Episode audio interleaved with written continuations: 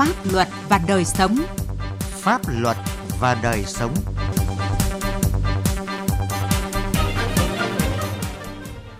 Xin kính chào quý vị và các bạn. Chương trình Pháp luật và đời sống hôm nay có những nội dung chính sau đây. Sử dụng giấy tờ giả có thể bị xử phạt tù trung thân. Linh hoạt sáng tạo trong phổ biến giáo dục pháp luật cho người dân biên giới.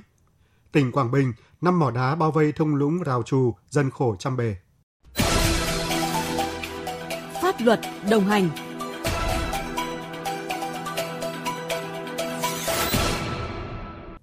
Thưa quý vị và các bạn, thời gian gần đây, các cơ quan chức năng liên tiếp phát hiện bắt giữ nhiều đối tượng có hành vi làm giả con dấu, tài liệu của cơ quan tổ chức.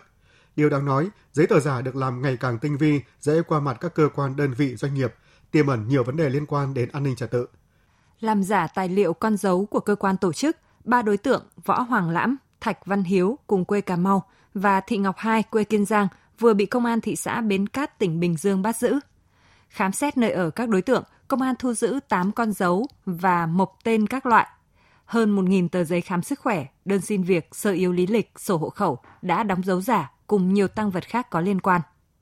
Trước đó, cuối tháng 12 năm 2021, Công an tỉnh Thừa Thiên Huế phối hợp với Bộ Công an triệt phá đường dây làm giả con dấu tài liệu của cơ quan tổ chức.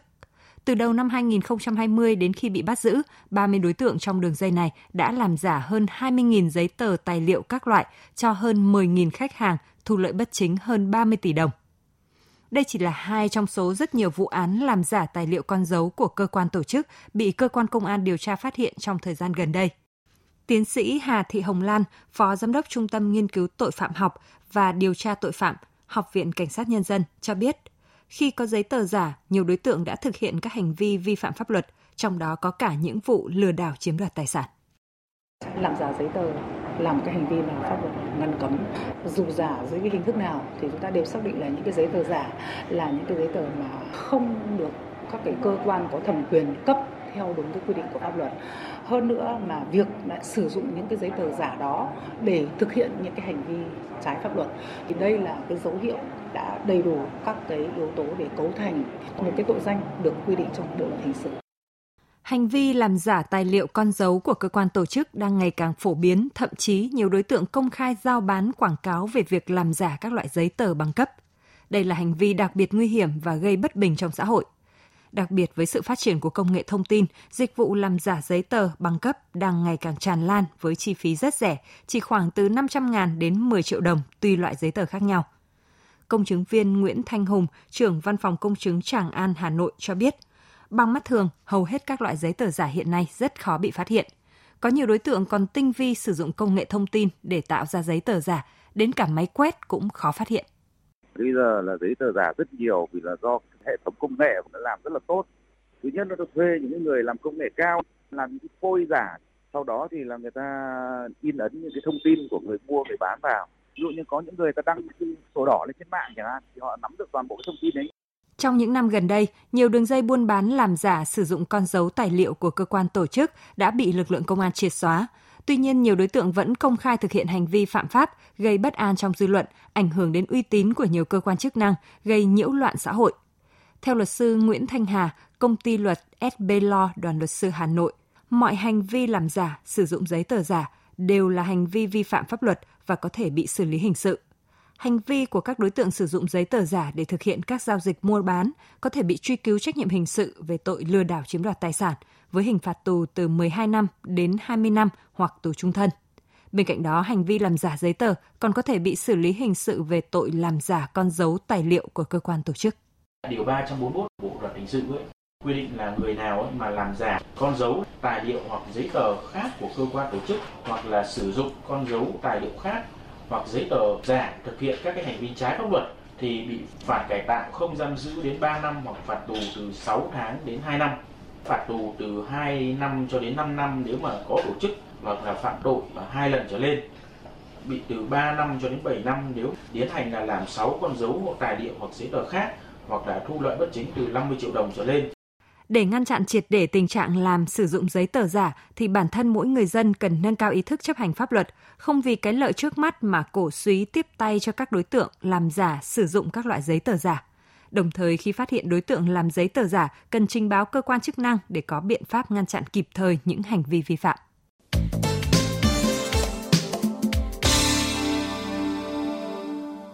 Thưa quý vị và các bạn, những năm qua, công tác tuyên truyền phổ biến giáo dục pháp luật luôn được Đảng ủy, Bộ Tư lệnh Bộ đội Biên phòng coi trọng, tập trung mọi nguồn lực nhằm góp phần nâng cao hiểu biết pháp luật, ý thức chấp hành pháp luật cho đồng bào vùng sâu, vùng xa, vùng dân tộc thiểu số.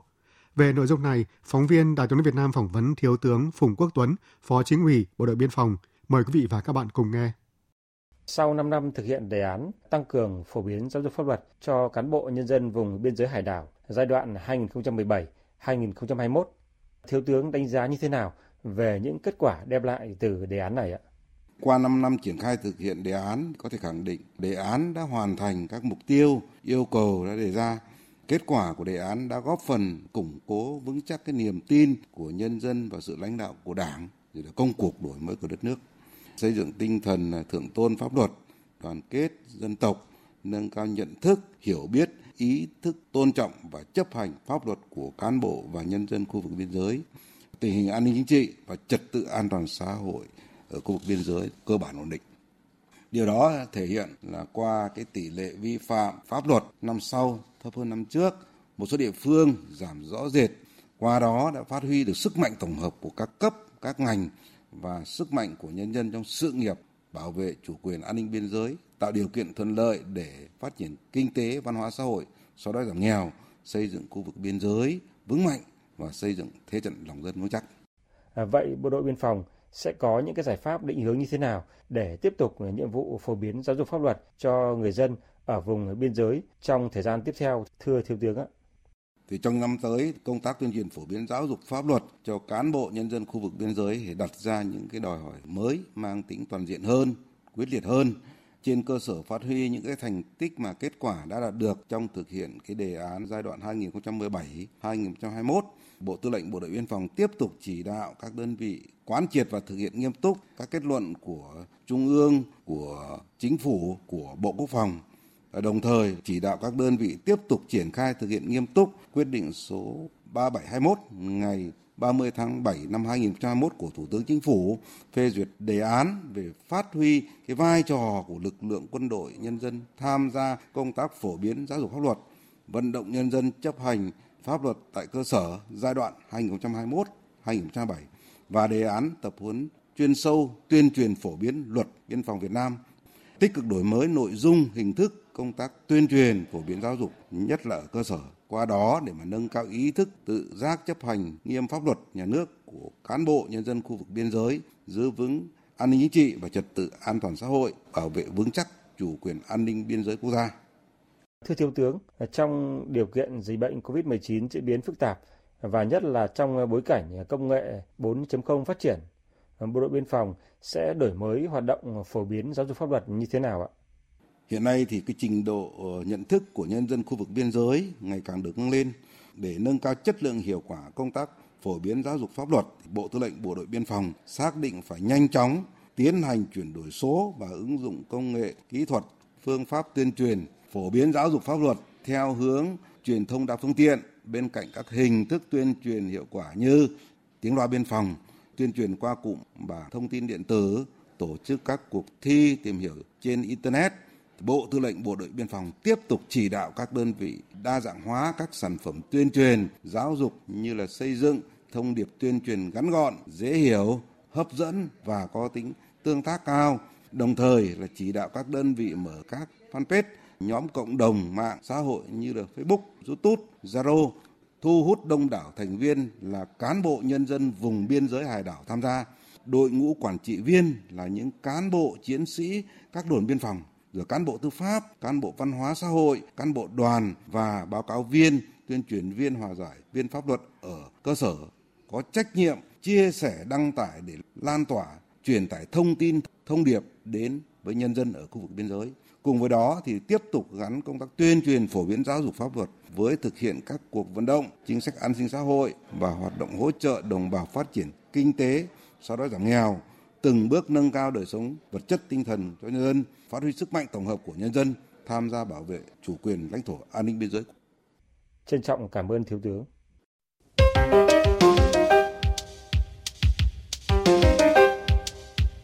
Thưa quý vị và các bạn, hơn 10 năm qua, người dân sống ở thung lũng Rào Trù, xã Trường Xuân, huyện Quảng Ninh, tỉnh Quảng Bình phải hứng chịu khói bụi ô nhiễm do nổ mìn khai thác đá. thung lũng rào trù nhỏ bé này đang bị năm mỏ đá bao vây, tiếng phá đá, xe tải chạy ầm ầm, khói bụi mịt mù gây đảo lộn cuộc sống của người dân. Thanh Hiếu, phóng viên Đài tiếng Việt Nam thường trú tại miền Trung có bài phản ánh. Con đường vào xã Trường Xuân, huyện Quảng Ninh, tỉnh Quảng Bình, dài đặc ổ gà, từng đoàn xe ben nối đuôi nhau chạy ầm ầm, bụi bay mù mịt. Thung lũng rào trù thuộc xã Trường Xuân đang bị năm mỏ đá bao vây. Từ ngày các mỏ đá hoạt động, tiếng minh nổ, máy xe đá rền vang, không khí khu vực này thêm ngột ngạt. Hàng ngày, bà con ở đây bị tra tấn bởi đủ loài tiếng ồn, từ tiếng nổ của mình, tiếng xe ô tô rủ ga nối đuôi nhau ra vào chợ đá. Ông Hồ Nội ở bản Khe Ngang, xã Trường Sơn, huyện Quảng Ninh bức xúc xe trọng tải lớn chở đá phát tán bụi ra môi trường, làm hỏng đường. Nộ mình một cái lần ụp thì khói bụi nữa đấy, lần lên cả làng đấy luôn. Vậy nộ to, thì nhà đây rung rinh, hai nhà đâu lần nứt. Việc họ làm thì dân phải chịu đi mà rằng. Tại xã Trường Xuân, huyện Quảng Ninh, trong vòng bán kính chưa đến 10 km vuông, đã có tới 5 mỏ đá được cấp phép hoạt động. Ở bản Khe Ngang có hai mỏ đá của công ty trách nhiệm hữu hạn vận tải và thương mại Hòa Phát và công ty trách nhiệm hữu hạn Thục Linh. Thôn Rào Trù có hai mỏ đá của công ty trách nhiệm hữu hạn Thể Thịnh. Mỏ còn lại nằm ở thôn Rào Đá thuộc xí nghiệp Bình Lợi. Điều đáng lo là mỗi khi các mỏ đá nổ mình, đá bay tứ tung văng vào nhà dân, đâm thủng mái nhà rất nguy hiểm. Ngày 7 tháng 12 năm ngoái, công ty trách nhiệm hữu hạn vận tải và thương mại Hòa Phát nổ mìn làm đá trên đỉnh núi rơi xuống sát nhà của người dân ở bản Khai Ngang. Trong nhiều cuộc tiếp xúc cử tri, người dân đã kêu cứu nhưng vẫn chưa có phương án xử lý dứt điểm. Ông Hồ Sửu, trưởng bản Khai Ngang xã Trường Sơn huyện Quảng Ninh cho biết, gần mỏ đá công ty trách nhiệm hữu hạn vận tải và thương mại Hòa Phát là trường tiểu học và trường mầm non với khoảng 200 học sinh theo học cần được đảm bảo an toàn cho các cháu. Tôi mong muốn là không có mỏ đá tại địa bàn nữa đó để tạo sự môi trường sống sạch sẽ cho tất cả các cháu đang học ở trường, đảm bảo môi trường sống cho bà con. Ông Phạm Tiến Cảm, Chánh thanh tra Sở Tài nguyên và Môi trường tỉnh Quảng Bình cho biết,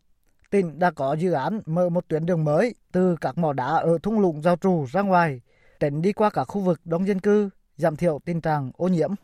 Thì sở đã yêu cầu các doanh nghiệp và các doanh nghiệp đã thực hiện cái trách nhiệm người dân tức là tăng cường tần suất tưới nước rồi là tu sửa lại cái mặt đường. Cái yêu cầu thứ hai là thực hiện cái nghĩa vụ bồi thường thiệt hại do gây ra sự cố môi trường. Thì sở đã có cái kiến nghị ủy ban tỉnh có cái chỉ đạo đó rồi kiểm tra tải trọng trên đường này tốc độ trên đường này khu vực nào là hạn chế và thời gian nào là kiểm tra những cái đó thì trách nhiệm của công an tỉnh và sở giao thông Chương trình Pháp luật đời sống hôm nay của chúng tôi xin được dừng tại đây. Chương trình do biên viên Quang Chính biên soạn. Cảm ơn quý vị và các bạn đã quan tâm theo dõi. Thưa chị, chị có thể cho biết là đối tượng nào sẽ được trợ giúp pháp lý? Vâng, theo quy định của Luật trợ giúp pháp lý năm 2017 thì đối tượng được trợ giúp pháp lý miễn phí bao gồm người có công với cách mạng, người thuộc hộ nghèo, trẻ em, người dân tộc thiểu số cư trú ở vùng có điều kiện kinh tế xã hội đặc biệt khó khăn, người bị buộc tội từ đủ 16 tuổi đến dưới 18 tuổi, người bị buộc tội thuộc hộ cận nghèo.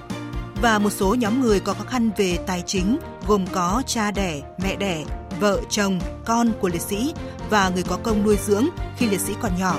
người nhiễm chất độc da cam, người cao tuổi, người khuyết tật, người từ đủ 16 tuổi đến dưới 18 tuổi là bị hại trong vụ án hình sự, nạn nhân trong vụ việc bạo lực gia đình, nạn nhân của hành vi mua bán người theo quy định của luật phòng chống mua bán người, người nhiễm HIV.